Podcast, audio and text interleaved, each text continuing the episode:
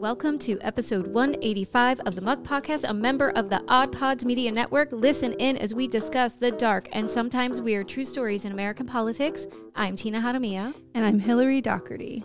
Hillary. Hello. It is.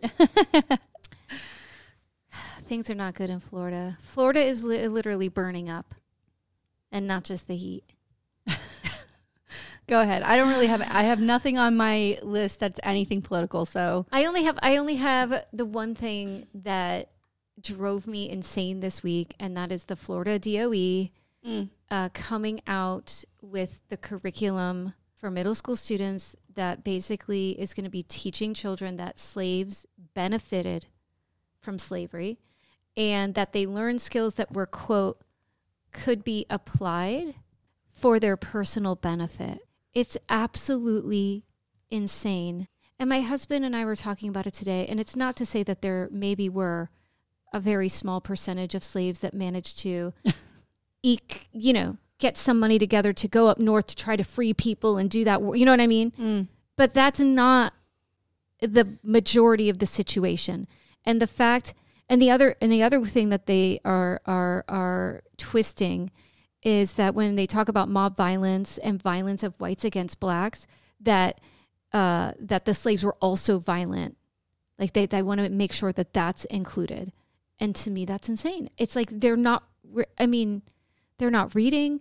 And what are we supposed to do? Like I know, like, and we've said this before that people like me and you will talk to our kids and hand them a book like maybe Phillis Wheatley, maybe Frederick Douglass, who knows. But other families that maybe don't know or don't have access or don't know where to be, what are their kids going to learn? And then they're going to go off to college. You know what I mean? Yeah.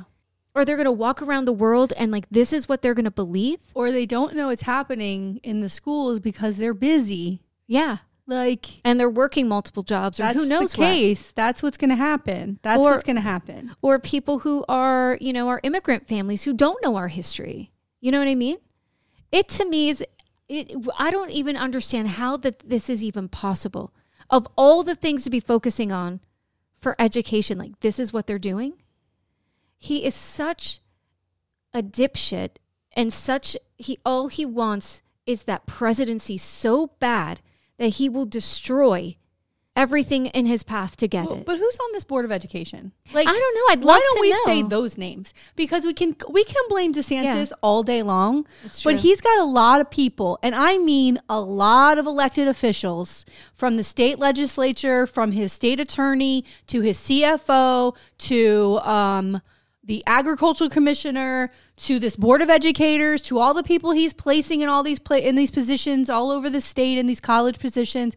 He's got a lot of people that are doing his dirty work. Yep. So we can blame DeSantis, but I think that if we really humiliate the people who are doing it, that maybe things would change because this is never going to change. They're doing this for power, they're doing this for money.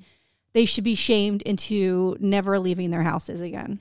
Well, I'm looking quickly at at like the chair and some members here, and not one of them, not one of them has any uh, background in education. Right. Well, what are their names? It's um. So the chair is Ben Gibson.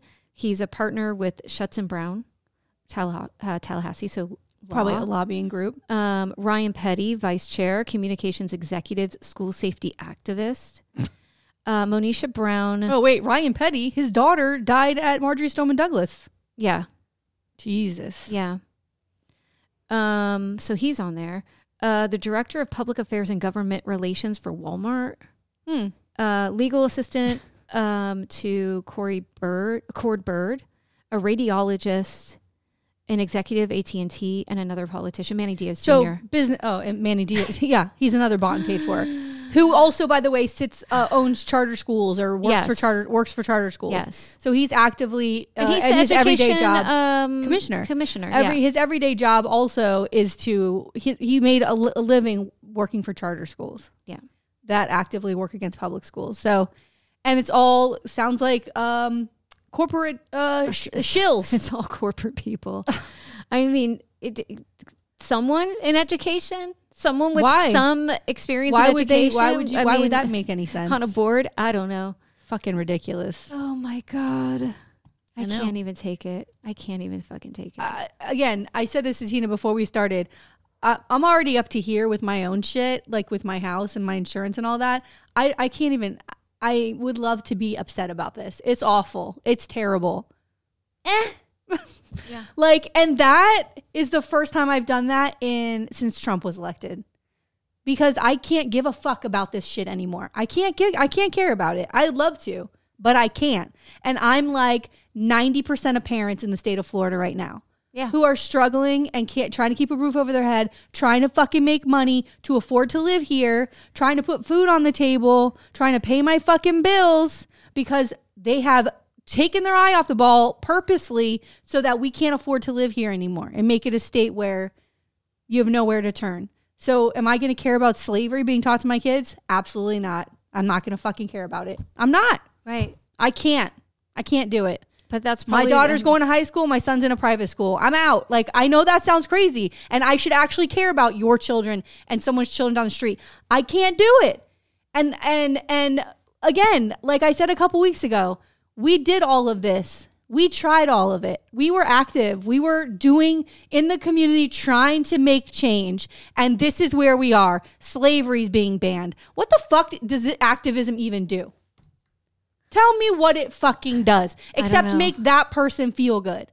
Tell me what it fucking does. I'm fucking at a loss because it doesn't do this. It's going to get a million abortion petition signed. We've reached we've reached a half a million abortions. Get abortion on the ballot and make it legal in the state of Florida uh, and a safe and we've got a half a million signed. That's humongous. That's activism. Yeah. We're going to get to a million. It is going to happen. Right. But But what happens after? what the fuck Yeah. happens when it goes to Tallahassee? Yeah. Nobody's talking about that. Nobody is talking about that. Everybody's just like, let's get them all signed. Yes, yes, yes, yes, yes. I'm here for it. It'll go on the ballot. It will pass. What's our plan for when it goes to Tallahassee?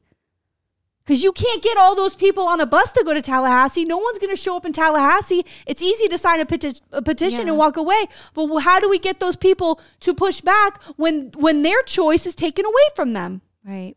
their choice to make it legal. We're in bad, bad place here. And and we can't activate anybody. People are fucking dying out here, man. Yeah. Oh, I'm in I'm not in a, a happy mood for the podcast today. Okay. I'm like not in a place to like do this. It's all I'm right. so frustrated and annoyed and trying to find things to like be excited about. But the state of Florida ain't one of them. It's not. And I know that uh, Senator Pizzo and Senator Book are hosting, like on Facebook, they're going to host these live events that are talking about the insurance crisis, what you can do, resources available. We should all go check that out. I'll look at the dates before we, I'll say them at the end. But I think that it's really important that Democrats start running and talking about these issues and offering some sort of light at the end of the tunnel, some sort of hope. With this, we got to do something. We have to do something about this. I mean, and really at the end of the day, what are they going to do? That can they force companies to stay? I mean, No. these these are the companies that are leaving. They're leaving for well, a the sh- I think the state though has an obligation yes. to have to insure. They have to. What, let's It's- work it- on it- citizens, the yeah. insurance company of the state. Um, and I don't know. I mean, the banks obviously they they want to protect their investments, so that's why you have to have insurance. So if you're you don't have your mortgage, you could go, okay, well, I'm not going to have insurance and like roll the dice, and because it's probably I think we talked about it last week, it's probably cheaper in the end to save up for a few years and replace your roof than to be paying into an insurance company that's going to tell you to go fuck off when Yeah. you go at, try to put in a claim. You know what I mean? Yeah. Um, but for people who have mortgages, it's it's nuts between the mortgage and the property insurance and everything is just going up and up and up and up. But salaries are staying the same. You know what I mean? Like there's no growth. And then you have a, a nut job governor who is stifling growth because people aren't coming into the state. You know what I mean? Like our economy, like I'm just waiting for everything to crash in the state. I And then he gets to stay on as governor because we know he's going to tank his stupid election and then we're going to be stuck with him. yeah. Unlike anybody else, they have to resign their seat and we could have someone else. Yeah. But this guy No, he's not. You're not taking that seat away from him. No, because he knows you, he's going to lose. I don't think like ever. I don't think we're ever getting that seat away from him. I think he's going to be there for like a super long time. I'm serious. I oh, think you he's think he's going to try to change the rules? Yes. Why wouldn't we think that? Why wouldn't we think he'd be like, give me a third term? I- I Unless the can't. legislature's like, I mean, I really don't know how much they actually like him. They're taking a lot of fucking heat right now because of all of the stuff they've done for him. Rightfully so. They should be taking all the heat. Um, a lot of them are hiding and not coming out. But that that Speaker Renner, the guy who was the last Speaker of the House in this last session, he wrote a whole op-ed for the in the newspaper that was mo- one of the most outrageous piece of writings writing I've ever seen, ever seen about how bel saying Dems should not be blaming Republicans for the insurance crisis. Who else are we supposed to blame, sir? You've know, been in charge yeah, for it's all of 40 you. Yeah, for like 20 years this market's been going down and under DeSantis it's gone up 200%. 200% people are seeing their policies jump. That is directly under your legis like your your, leadership. leadership and his leadership. The buck stops here, right? Why? So you want to yell at Democrats for pointing the finger at you? I'm sorry. At what point do we start taking responsibility? You want everybody else to take the responsibility. You want everybody else to pull themselves up from their bootstraps. When the fuck are you going to do that? You have an obligation to the people of the state of Florida. What's the deal? What's the deal? And now we got a governor. He's uh, such a fucking joke. He wants to go sue Bud Light. That's what came out this week. I know it's so stupid. We're gonna sue Bud It's like, Light. let's let's go waste with my money. It's so it's so old. It's tired. It's 'cause he's got nobody cares. Nobody cares else. anymore. We're at the end of the show, and he's trying to pull out dust at this point. Like oh nothing's oh my happening. God. I read today that less than one out of four women approve of DeSantis. less than one. I was like, what's less What's than that? one? Well, less than one out of four. I was like, what is that number? That makes me happy though. I mean, it's crazy. It's a crazy thing, especially when you consider that Oh women my outvote they'll outvote everybody Yeah. else. you know what? This loser. I idiot. I I have the the seminar dates. Um, Oh, great, for great, great. um, Yeah. uh, Lauren Book and Senator uh, Pizzo, and it will be it's a three interactive three part series starting at 6 p.m. Wednesday, July 26th, live on the uh, Facebook page, and that's the Facebook page of the Florida Senate Democratic Caucus. And then the next date, um, and it's going to be Homeowners Insurance 101. Um, and then Thursday, August 17th at 6 p.m., and then 6 p.m., August 22nd. Mm. So, uh, insurance crisis is there an end in sight? Is the second one, and your tax dollars at work, state resources. So, hopefully, maybe within there that there can be some Yeah. What I relief, some Yes, programs, yes, something. Yes. Um, and even maybe like local property appraiser, like we know people down there. Like there has to be a way that we can get more information and and, and find ways to alleviate Yeah. Um I- what I this don't- pressure. Yeah, I don't want to get on there and hear, oh, well, DeSantis, uh, uh, please No. stop. Tell me what I can do. Help Yes. me. Help me. So don't blame. Just like Renner shouldn't be putting pointing at, Right. At the Democrats. Please, just please, you you uh, idiots, get together and figure this fuck the fuck out. Yeah. So I, I went to dinner the other night, and this older woman, she's probably, I'm gonna say late fifties, came to the table and she was writing something down. She was like, "Oh, I wrote this down. She said, I'm so tired. Uh, this is my second job of the day. She gets up at five o'clock every morning. She works two fucking jobs. Second one is a waitress, and I, I, w- I know that this is a reality for Yeah. more people than you can imagine, and." That's the kind of person who needs the help. That's the kind of person who's not going to know about the slavery. no. She is. She's too up, busy. She's working. She's going to bed. She's getting up. She's working just to like keep keep Uh, her head above water. And those are the people that the legislature and the governor are supposed to be working for, and they're not. and they're not. And if they don't, they don't even try to hide it. It's corporate greed, corporate donations, PAC, building up their PACs, illegally transferring money out of Oh PACs. God. it's it's nonsense. It's absolute fucking nonsense. And I, I don't think it's going to end well for him. He's definitely not going to be nominated at this point. I mean, and I, I think he'll be laughed the fuck out of here. I can't wait. He's not going down as one of our best governors. That's for fucking sure. Um, Barbenheimer is this weekend. So by the time this comes out, I would have seen. Well, I definitely would have seen Oppenheimer. I, do, I, I can't go see Barbie the next day because I am going to see Jinkx Monsoon, who is Oh. my favorite drag queen of all time. I completely forgot about this. Is that like a bingo? No. No, bingo. Oh, I thought that it was a bingo drag. No. No, no, no. So Jinkx Monsoon is a huge, huge, huge drag star. She just was on Broadway in Chicago, and I, she's my favorite drag queen ever. And so Justin and Nikki are going, our friends Justin and Nikki. And when it was announced that she was coming like six months ago, Nikki's like, "We need to go." I'm like, "Yay!" And then Justin texted today, and he's like, "This is Monday," and I was like, "Oh, I'm so excited!" I completely forgot.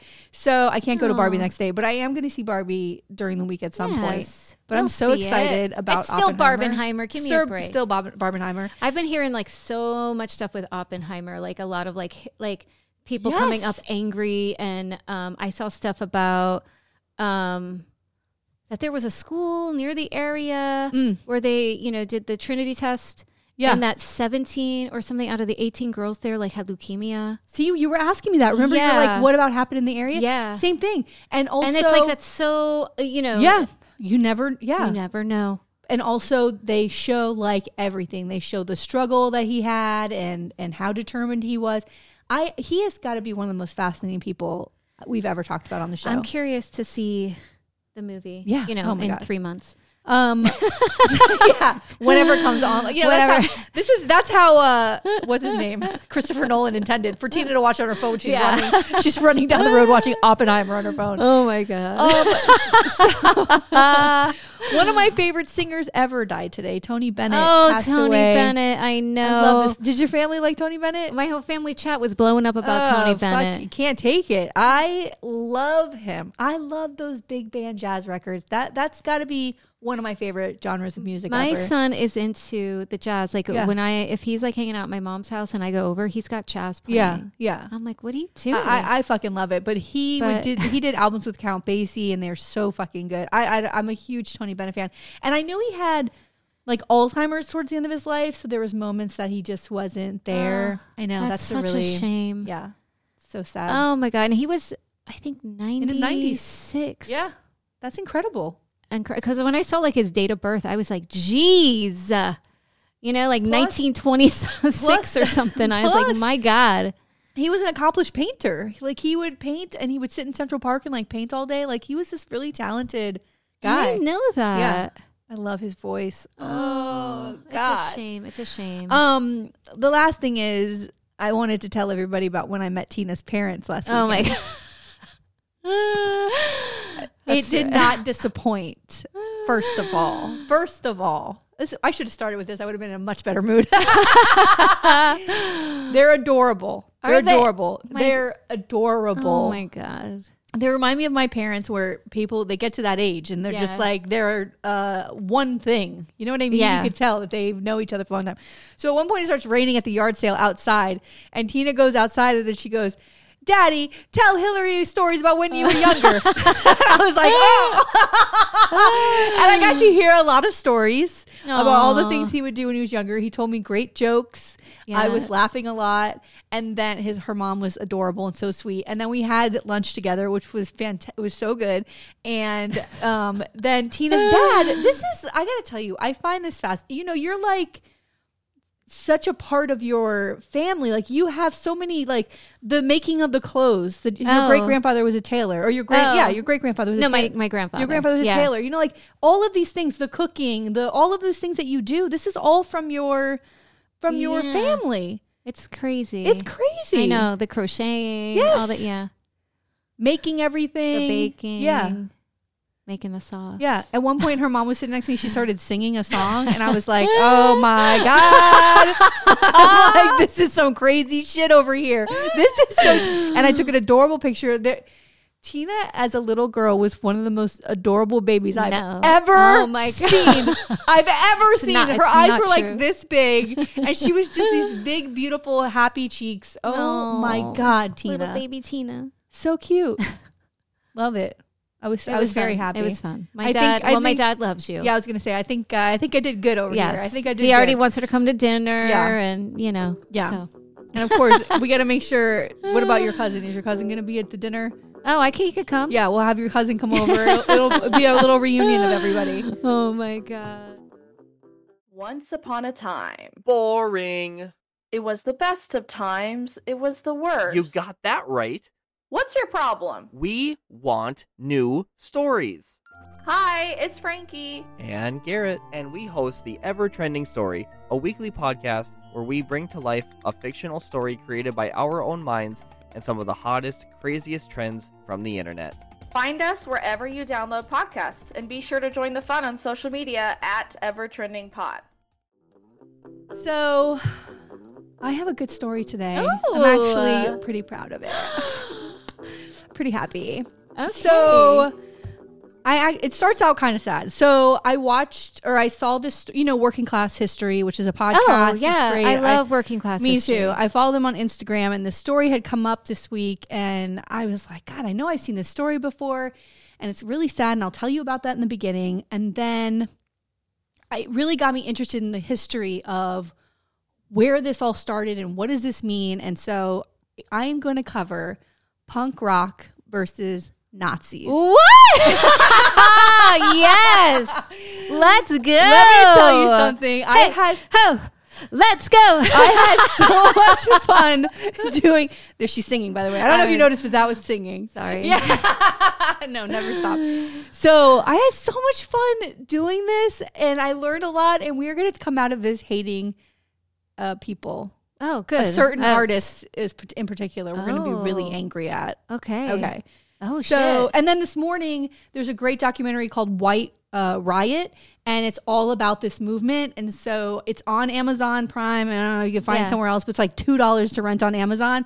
I highly recommend it. It's incredible. Oh. So, okay, so let me start with Okay. this very sad story. It's the murder of two young men in Las Vegas um, in the 90s. And so the first young man's name was Daniel Shersty. He was born in Florida. He lived here for most of his life. And he was a little bit shy, but he was well liked at his school and took part in activities such as school plays and the marching band. His IQ was tested in his junior year of high school. And while his score was in the top 2% for his age, his family's financial situation meant that Shersty was unable to pay for college. So he joins the Air Force, right? Okay, to pay for school. Yeah, yeah, yeah. So he moved to Las Vegas to pick up his post at Nellis Air Force Base. And it was here that Shersty befriended Lin Newborn, a prominent Las Vegas anti racist activist, and became deeply involved in the area's anti racist skinhead punk rock scene. Wow. I love this. So there is a great article by Lynda Edwards for the Orlando Weekly from June 17th, 1999, where I got a lot of this information about the boys. Um, according to Daniel's friends, they said, quote, he didn't hang out on the base a lot. He hung out on the scene in Las Vegas and he made friends in the local punk skateboard and snowboard community. I love this that he's this military dude, Yeah. but he's like yeah, out- partying. Yeah. okay. So many of the people who were also part of the group were known as the Las Vegas United Skins. Now, But I not always but I thought- always thought skinheads were Nazis. right, that's actually not like it's a thing, Yeah. but it's not how it's Because you think like started. American History X and yeah, but like that's that. not how skinhead started, which is Oh. fascinating to me. All of this is so fucking fascinating to me because it's a it's a subculture that I know nothing about, like the punk rock scene. I mean, I like punk music, but it's not it's never like my scene. So I didn't realize there was all of these different facets and groups of people in in the scene, right? Okay. So the Las Vegas Unity Skins are anti-racist skinheads who oppose white power skinheads, neo-fascists, and other political racists, particularly if they identify themselves as skinheads. They don't like that. Okay. They reclaim the original multicultural identity of the original skinheads hijacked by white power skinheads. So a skinhead or skin, yeah. So this a skinhead or skin is a member of a subculture that originated among working class youths in London in the 1960s. Which is where our second part of the story will will occur. So it soon appeared to so it soon spread to other parts of the United Kingdom, with a second working class skinhead movement emerging worldwide in the 1970s. Motivated by social alienation and working class sol- solidarity, skinheads are defined by their close cropped or shaven heads and working class clothing such as Doc Martens and steel toe work boots, braces, high rise and varying lengths of straight leg jeans, button down collar shirts, usually slim fitting in check I or mean, plain. You can see this whole outfit. Totally. You Like, see it. You yeah, see it. You see yeah. it. Yeah. the movement and also the girls would do skinheads but how they would do it is they would cut it all really short except they'd have bangs still and they'd have like these long sides and they'd have a little Oh. long piece in the back but the the rest of their head was shaved Ooh. yeah it looked kind of cool but anyway Yeah. especially if you're like in the punk scene in the 60s in Yeah. london oh my oh god my god. so the movement reached a peak at the end of the 1960s, experienced and then it experienced a revival in the 1980s, and since then has endured multiple contexts worldwide. During the early 1980s, political affiliations grew in significance and split the subculture, demarcating the far right and the far left strands, although many skins describe themselves as apolitical. In Great Britain, the skinhead culture became associated in the public eye with membership of groups such as the far right National Front and British Movement, which are very anti immigration. And we're going to talk about them. Oh god. So by the 1990s, neo Nazi skinhead movements existed all across uh, Europe and in North America, but were counterbalanced by the presence of groups such as Skinheads Against Racial Prejudice, which sprung up in response. To this day, the skinhead scub- subculture reflects a broad spectrum of political beliefs, even as many continue to embrace it as a largely apolitical working class movement. Hmm. Okay. So, Lin Newborn, who was this other young man, was a black skinhead Oh. which is so Yeah. crazy to still hear. Yeah. Like black skinhead, what is what what are you talking about, right? Yeah. But if you think about he's part of this anti-racist working class Right. culture in and that punk skate scene. culture Yeah. and all that. Yeah. Of course. So Newborn spent much of his adult life campaigning against racism. He specialized in deprogramming young and newly recruited Nazi skinheads, convincing them that they could be a part of a greater family that didn't discriminate against religion, ethnic background, or sexual orientation. Wow. He taught that love and unity were stronger than hatred. Oh, I got goosebumps. Yeah. And he's adorable. This picture of this kid, he's so Oh. he was so cute. A native of Pomona, California, he lived in Las Vegas where he was a member of the Las Vegas Unity Skins and sang in the band Counterculture, a Las Vegas punk band, and later in a band called If in Life of Lies, which ended around 1996. Um, okay, so here we go. This is super horrible. So Lin and Daniel had been lured in under pretense of a party and dates by Melissa Hack, and she was the fiance of a Nazi, John Butler, and another un- unidentified woman on the night of July 3rd, 1998. The women met Lin Newborn while having a piercing at the tribal body piercing where Newborn worked and where Shersty had been visiting him. So he just happened to be at the tattoo parlor at the same time Oh, these women walked in. But they all knew who they were. Like these Yeah. Nazis knew who these guys were. Yeah. But they didn't realize these girls were with Nazis. Oh no. After the men accepted the invitation, the women mentioned that the the route to the party was difficult and suggested they meet near an exit of US Highway 95 so the two men could follow them. The ambush came after midnight. Nazis on their website said it was right for a race traitor, meaning Shersty, because he was white, to die on Independence Day. oh my god. From the footprints, police believed Lin was grabbed first. Dan threw himself, uh, threw himself forward to protect his friend, and he was badly beaten, but the cause of death was a gunshot wound to the side of his face. Oh my god. He died as the killers were dragging Lin away. Uh, on the morning of July 4th, a group of people on um, ATV rides through the desert spotted a body. Police responded to a call about bodies that had been spotted in the desert and found Shersty's remains. Two days later, on July 6, 1998, police found Newborn's body about 150 yards from where Shersty had been found. He had been shot repeatedly. Oh my god. So 10 days after his body was discovered, police recovered a 32 caliber handgun from murder suspect John Butler that was determined to be one uh, used to kill Shersty, but the gun was not tied to Newborn's murder, so it was a different gun which they Oh, never so maybe find. someone else did the other. Probably. Yeah. So he was arrested and found guilty, and he was sentenced to death. He was allegedly the leader of a group called the Independent Nazi Skins. Um, after appealing Butler's death sentence, uh, it was vacated, and then he was given four life terms without parole by a jury. Uh, so they got rid of the death penalty, but he still stayed in still jail. in jail. Okay. The Nevada Supreme Court rejected the appeal of John Butler in February of 2010. He is registered with the Las uh, Vegas Police Department as a gang unit as a white supremacist, and he is currently serving time at the High Desert State Prison in Nevada. His fiance, so they arrested her, that other girl, and another guy. I mean, they're they lured him out there. They Yeah. should. Did they go to jail? The girls? No, because the other guy was this Melissa's brother. So the girl, him and the other girl, they were charged, but they couldn't make anything stick. So they were let go. But she was charged with murder and she was for her part in it. And Melissa was. And on November 10th, 2004, she was found guilty and given 15 years in a federal prison. Wow. It took that long. Yeah. And also, uh, she was like begging. She was telling the judge, "I'm so sorry. I'm so sorry. Please don't hate me." And he's like, "I don't hate you. I hate this crime. Like what you did, what you participated in, what you represent." Please don't hate me. Yeah. You're a jerk. girl. So all of this is terrible. This is awful. Yeah. But I saw a black skinhead and I was like, what the hell is going on? Yeah. What is this? And so I wanted to talk about how uh, punk rock music, which I knew because uh, of there's so many punk rock songs that are anti-fascist, anti-racist, that I'm like, how did this come about in this scene?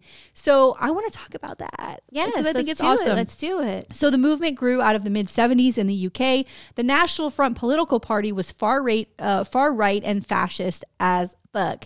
Their whole motivation was to stop immigration into the UK and to keep it as white as possible, and and to actually like round up immigrants and throw them out of the country. The My God. politicians were saying this, and it's very similar to like sounds- Brexit and like all of these things that are said Well, today sounds like over in in the UK. Well, and over here.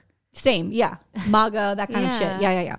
So, um, Rock Against Racism was founded in 1976 by Red Saunders, Roger Huddle, Joe Wreford, Pete Bruno, and they called it Rock Against Racism uh, because it was this political and cultural movement, right? They're going to use music to pull people together and make a statement, right? Because they knew the National Front was trying to go after the youth. Yep. Well, That's who they were going to. They were passing out flyers at schools. Oh my They were going, you know what I mean? And so to the of the white kids, of course, obviously. And then they were doing the same thing except to all schools. And so and there, there was a in the documentary there was a little black boy at the school and he was reading the flyer and he was like, "This sounds great." Like he was so excited about it. Oh my God. It's just such a good documentary. So, between 1976 and 1982, uh, Rock Against Racism activists organized national carnivals and tours, as well as local gigs and clubs throughout the country. They brought together black and white fans and the common love of music in order to discourage young people from embracing racism. The musicians came from pop music genres, something reflected in one of their slogans, which is like reggae, soul, rock and roll, jazz, funk, and pu- and punk. And reggae music was huge there at the time because there, I think they were saying like in the '60s, all the the British Empire was like bringing everybody from their col, you know, all their colonies. They were welcoming them in, welcoming them in, and the British were fucking not having it. Like the white British people, you know, Yeah. they didn't like it. so there was a huge, this beautiful like community of artists and music that was happening. Um, so to come together this way just seemed like such a, a smart idea, you know? Yeah. So the movement was founded in part as a response to racist statements by rock musicians such as Eric Clapton and David Bowie. David Bowie. Bruh. David Bowie. But first of all, we all know Eric okay, Clapton's a Eric. piece of I shit, mean, right? Eric Clapton. we know he's a piece of shit. Listen, I didn't realize it went by back this far. I like didn't either. he's out of fucking control. Well, yeah, and he's a little cuckoo. But He's David cuckoo. Bowie. David Bowie. It does, this doesn't make sense to me. All right, we'll get. Let's talk does about he? Does he have a day of reckoning? Does he come back? yeah, he does. Okay. So according to Huddle, uh, he said, "quote It remained just an idea about bringing all these people together until August of 1976, when Eric Clapton made a declaration of support for former cons- conservative ma- uh, minister Enoch Powell, who was known for his anti-immigration "Rivers of Blood" speech." And uh, he made this announcement at this concert in Birmingham. Birmingham, Clapton told the crowd that England, quote, had become overcrowded and that they should vote for Powell to stop Britain from becoming, quote, a black colony, end quote.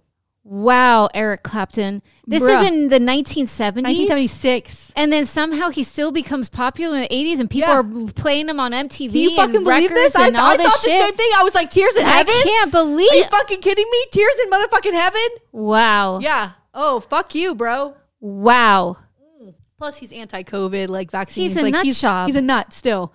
I thought it, I thought that was crazy. I didn't realize that we've been working Yeah. on crazy. I really thought I thought that he was like, you know, he's old.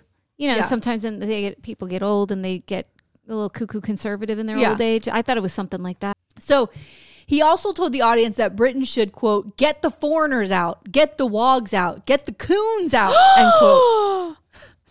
And then he repeatedly shouted the National Front slogan, quote, keep Britain white, end quote. This is Eric Clapton. Eric motherfucking Clapton. Why? Eric Clapton, who- why? Why? Why did the music industry even give him a fucking album Let- after here, it this? gets, let's let's let's step back for a second. This is Eric Clapton who has embraced blues guitar. right? Right. He's a great blues yeah, guitarist. he stole everything. that everything. music came from slaves. It came from the black churches in the South. Like, are you kidding me? And he's saying, get the coons out? Uh, What? You made millions and millions of dollars based on that with that Uh, music. yeah. That's Next to so BB dis- motherfucking King? That's disgusting. Okay, Eric Clapton, you Why did anybody even go on stage with him? Yeah. Or, you know, uh, associate with him? It's crazy. It's crazy.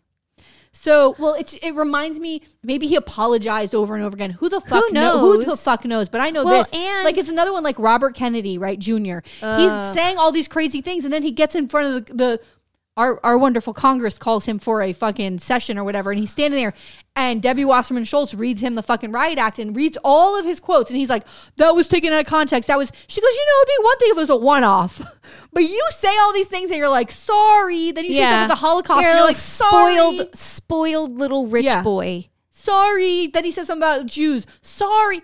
You can't keep doing it. Just take, just, just like claim who you are, bro. Yeah. Just claim it. Just disappear. Same thing with this guy. my yeah. God. Nobody your- cares about you. Yeah. Take your money and go get fucked. So desperate. These desperate men. Yeah. My God. So because of these comments, these all these guys who are friends start writing to magazines, and they're like, "This is crazy." And so, you know, there's no social media. There's no. I was no, gonna say, like, there's it- no it's not- TV, yeah. Like, you know what I mean? Like, There's no cancel friends- culture. Yeah. So they would write into newspapers and say, like, with these quotes, like, "How are we supporting? Like, this is not somebody who we should be supporting." So they all came together and and created this group. They and they. Here's the other part. They claim that there were the the thing that was the most disgusting is that he ended this whole charade of him spouting this by then for like the first time doing a cover of Bob Marley's "I Shot the Sheriff." What? at that concert? He said all these things and then he played Bob Marley's "I Shot the Sheriff." Okay, right? I actually know that rendition. I, I've Yeah, heard of course. his version of that. yeah, it's famous. Yeah, he's a piece of shit. And shit. that's his like mea culpa, like, hey, No, my olive was- branch, or he's just like, No, whatever, I'm he's like, stealing. no, I'm yeah. just gonna keep doing what I'm doing, and he has no fucking brain cells to make a connection. no. Nice. No, eh, he knows what he's doing. Yeah. It's a giant fuck you. I can do whatever I want. I can say whatever I want and I can do whatever I want. Wow. We got to, you know, this is when cancel culture really should have come into play because a lot of these rock stars were fucking 13 year olds. I mean, Yeah. Ugh. hello, Ugh. Steven Tyler. Ugh. So at this time, other well known rock musicians Ugh. uh, also made inflammatory statements, including David Bowie, who expressed support for fascism and admiration for Adolf Hitler in interviews with Playboy, NME, and a Swedish publication. What? Bowie was quoted as saying, quote, I think Don't- Britain could benefit from a oh. fascist leader. After all, fascism is really nationalism, and I believe very strongly in fascism. People have always responded with greater efficiency under a regimental leadership, end quote. He was also quoted as saying, quote, Adolf Hitler was one of the first rock stars, and, quote, you've got to have an extreme right front come up and sweep everything off its feet and tidy everything up, end quote. Bowie later, later expressed regret and shame for these statements, blaming them on a combination of an obsession with occultism and Friedrich Nietzsche, Oh, Nietzsche. Yeah. as well as his excessive drug use at the time. Mm. He said, quote, I've made my two or three glib theatrical observations on English society, and the only thing I can now counter with it is to state that I am not a fascist, end quote. By the 1980s, Bowie's public statements and imagery in his art had shifted towards anti racism and anti fascism. In an interview with MTV anchor Mark Goodman in 1983, Bowie aggressively criticized the channel for not providing enough coverage of black musicians. I mean, I'm glad he turned it around. Yeah. But that those are some outrageous yeah. statements. Also, outrageous Yeah. statements. Also in the movie, the one of the guys who started all of this was like he's like I was a huge Rod Stewart fan, like obsessed. I had all his albums and then Rod Stewart made a statement also that was like we need to keep Britain the way Britain is and not let people come and live in our home that can't live in our country. And then he says, and the, did you know right when he put this statement out, he had just moved to Los Angeles. Stupid bitch. Like, stupid cunt or something. And it was Yeah. so fucking funny. He's like, he said, I had to get rid of all my albums. It's a shame. I really love that music. Like, oh my God. It was so It just fucking funny. makes So, it better yeah, with an English accent. it does. Um, so, um, Rod Stewart too. Yeah, so Rod they all Stewart. suck. They all suck. yeah. Great. Who also went on to fame in the 80s after Yeah. Oh my god. I know. So the first uh, Rock Against Racism gig took place at the Princess Alice Pub in Forest Gate in London's East End in November 1976. Carol Grimes and Matumbi were the main acts. They would have black and white um, artists, and then they'd gig, they or they'd uh, jam at the end. So at the end of the gig, the bands took part in a jam, something that was what was to become a signature of their gigs at the time, when it was still rare for black and white musicians to perform together. In the same year, they launched its revolutionary fanzine called Temporary Hoarding, and it went on to produce 15 issues over the next five years. Incredible. I would love to have one of those I magazines. mean, they kept showing them in Wouldn't the movie. Wouldn't that be awesome to find like that? They were showing them in the movie, and they were like incredible articles, writing about all kinds of things that people weren't even talking about. It was it was amazing. So by 1977, local groups were springing up all over the country, including Leeds, Birmingham, Manchester, Hull, Newcastle, Edinburgh, Glasgow, Belfast, Sheffield, Cardiff, Swansea, Bristol, and across London. Eventually, there were more than 200 throughout located throughout the UK and across the globe. Several uh, Rock Against Racism groups started in the United I States love that. from New York to Chicago. They were also in Ireland, France, Belgium, Sweden, the Netherlands, Germany, Norway, Denmark, South Africa, and Australia. Um, with support from the movement growing in 1978, they organized two national carnivals in London in conjunction with the Anti Nazi League to counteract the rising number of racist attacks in the UK.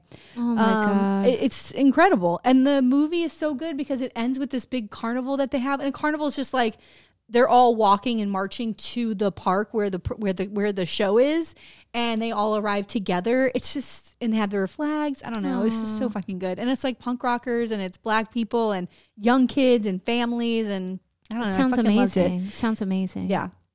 So on April 30th, 1978, 100,000 people marched six miles from Trafalgar Square to the east end of London, uh, which was a National Front hotspot, uh, for an open air concert at Victoria Park in Hackney. The concert featured The Clash, Yes. Steel Pulse, Tom Oh, Robinson Steel Band. Pulse. I love Steel good. Pulse. Yeah. Tom Robinson Band, X Ray Spex, Misty in Roots, Jimmy Pursey, who was from Sham 69, and Patrick Fitzgerald. Uh, the second carnival was on September 24th, and a similar number of people marched from Hyde Park, crossing the Thames River until they arrived at Brockwell Park in Brixton for a concert featuring Aswad, Elvis Costello, and Oh, Stiff Little. Fingers. Amazing. Wow. Yeah. Good for them. I mean, it's incredible. Good for them. And I think it's also like they were young and just they were tired of watching what they were seeing because you know it was it was a very class thing. So it's like you can't these these kids were being turned away from jobs. They couldn't find jobs. They were struggling, and now now we're gonna come in and blame black people when their working class friends are black people, right? Like they all live together, and then here are these whites coming in trying to tell them something, and they just couldn't fucking stand it. I loved it. And there were skinheads in this. This was like real anti-racist skinheads. This is wild. they were skinhead working class. They just had a style, I guess. Yeah. You know, shave No, their I heads love and look it. a certain I way. love it. It's incredible.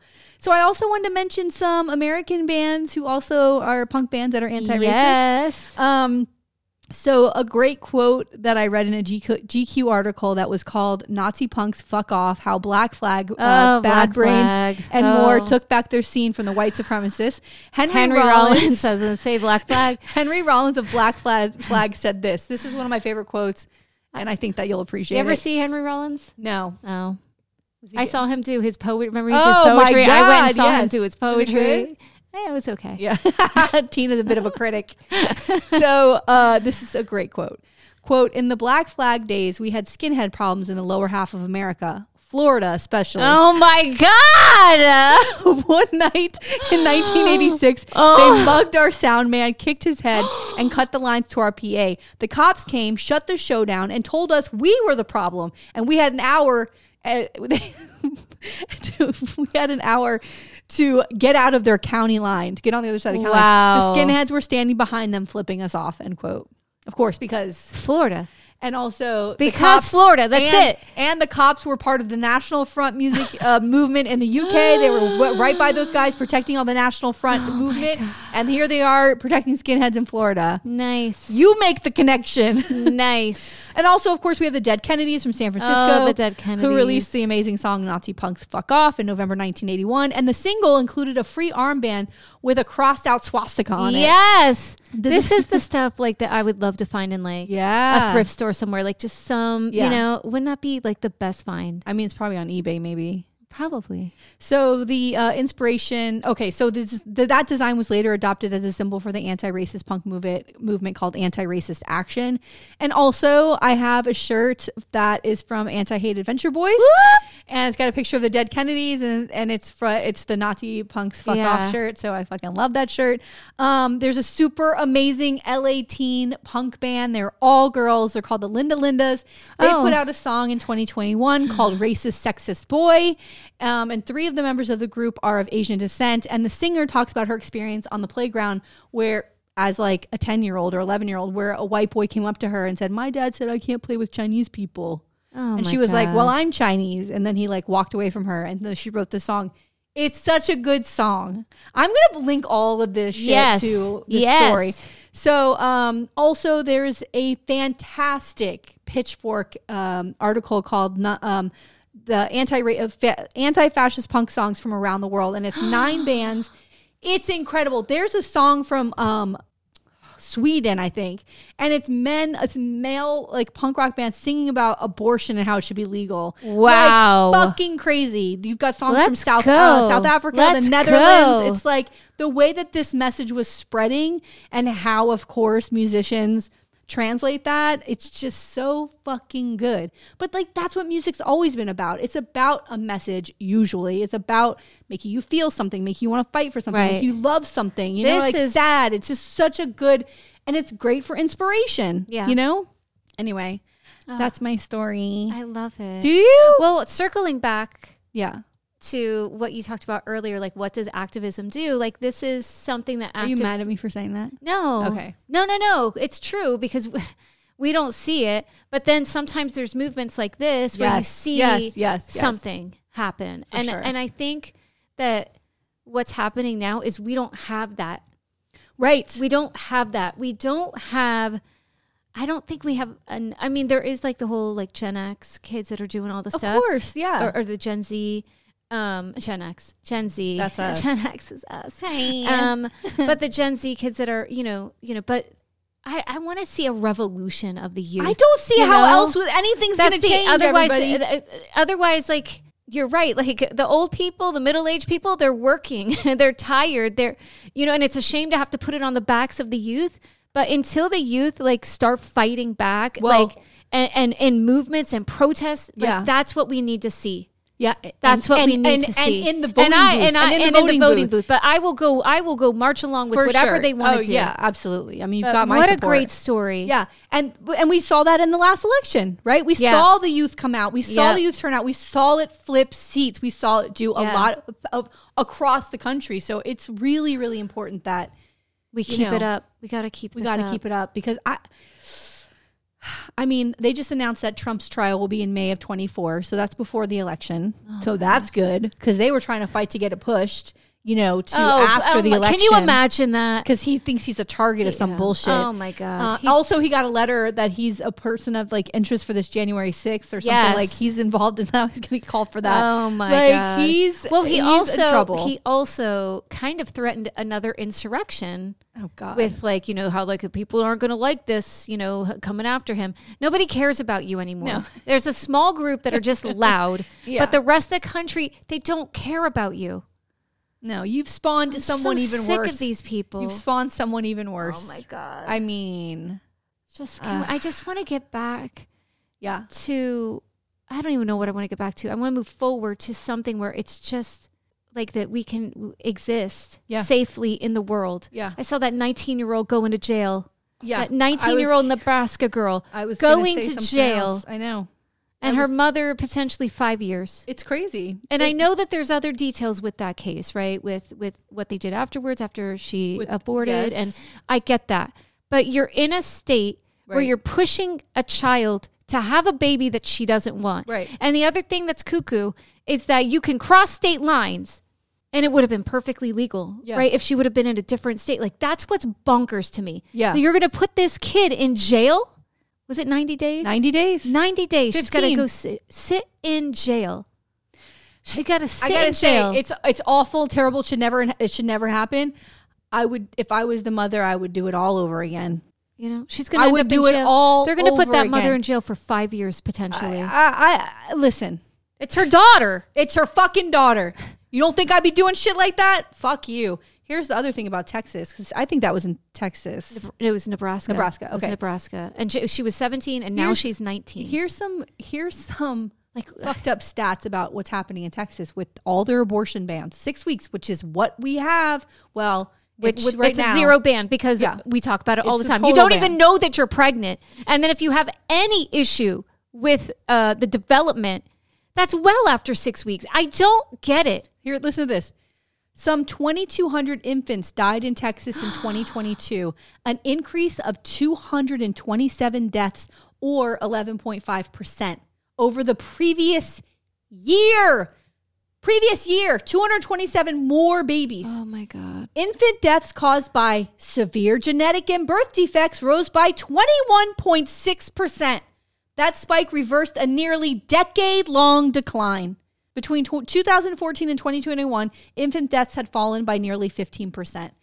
And let's not let's not forget that this My isn't God. just an infant who comes out and like dies. This is a mother Suffering. who's carried the baby. The mother is also suffering. Yeah. The father, whoever's involved, everybody's suffering by watching their child die because they don't have lungs or they don't have a heart or they don't have a or half a brain. They Yeah. have something miss.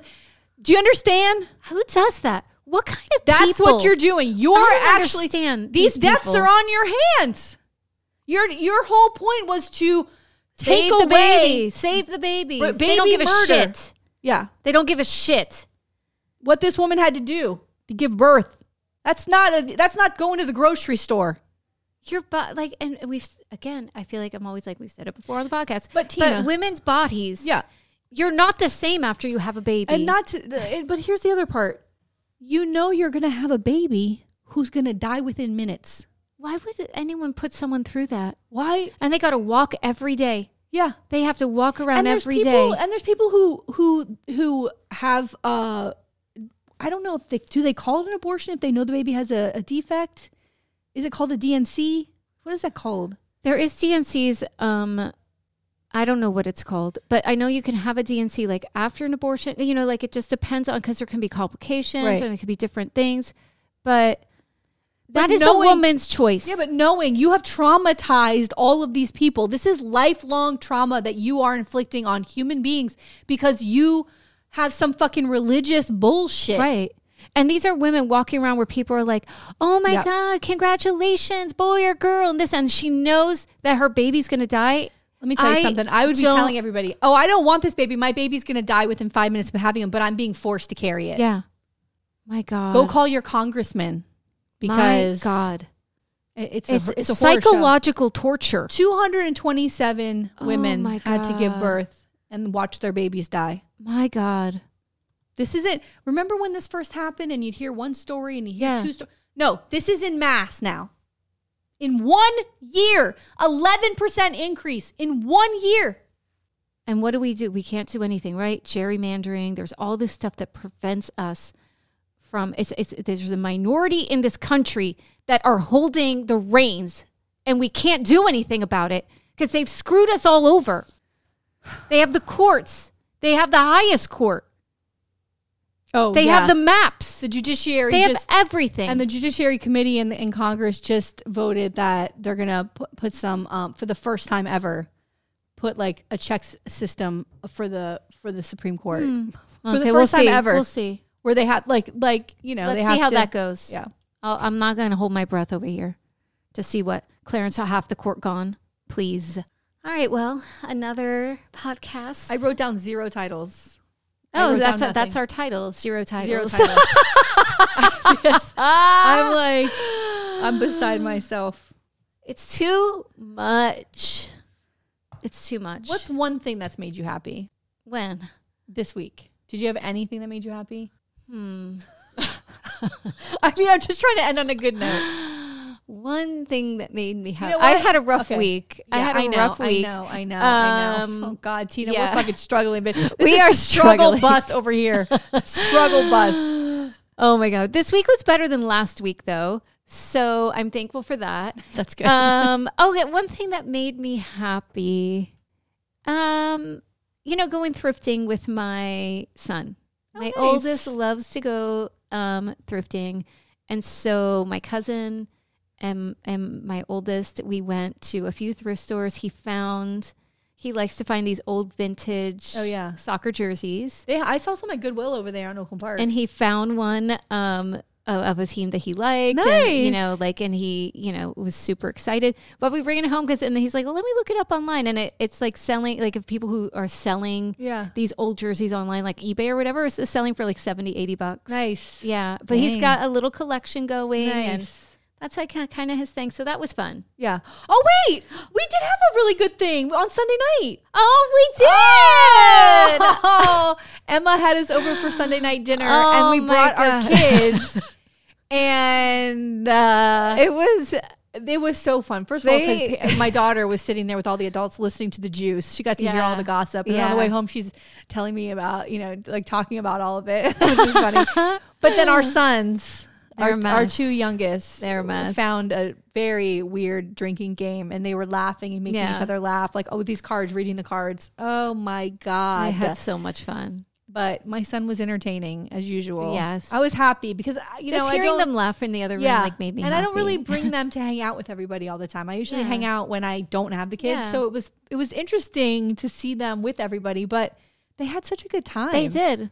Yeah My kids are like, when can we do this again? yeah yeah I yeah was like, the I- food was good as usual of Yes. course oh my God. The food is always Yeah. amazing. And I've been watching um cult documentaries with my daughter. Oh, she fun. fucking loves them. And like now she after watching I think two in a row, like two full sets, she's like, here's all the ways that this is you know something's a cult. Like they tell you how to dress, they tell you Yeah. how, to, how to speak, how to do this, how to do that. You know, always someone at the top always ends up being a creep. Like it's always the same oh thing. Oh my god. Oh, so I am um I'm watching Breaking Bad Oh my god. with my oldest. Have you never watched it? I watched. I think I got to like the maybe second season. It, one of the kids was born, Mm. and you know I Oh, didn't yeah. DVR anything then. I'm like we're going to record something, and so and then you know I- I'm someone if I miss a few episodes, Yeah. I'm like I'm out because Really? I can't. I, got to know everything that happened. oh my and god. I can't. And so I just threw it by the wayside.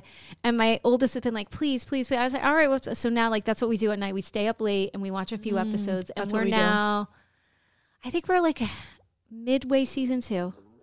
So, but that's been fun. Yeah. Yeah. Nice. Yeah. But it's Mm. fun hanging out with them. Of course. Yeah. I'm enjoying this. That's good. Yeah. Well, is that a good note to end on? Yes. All right. All right.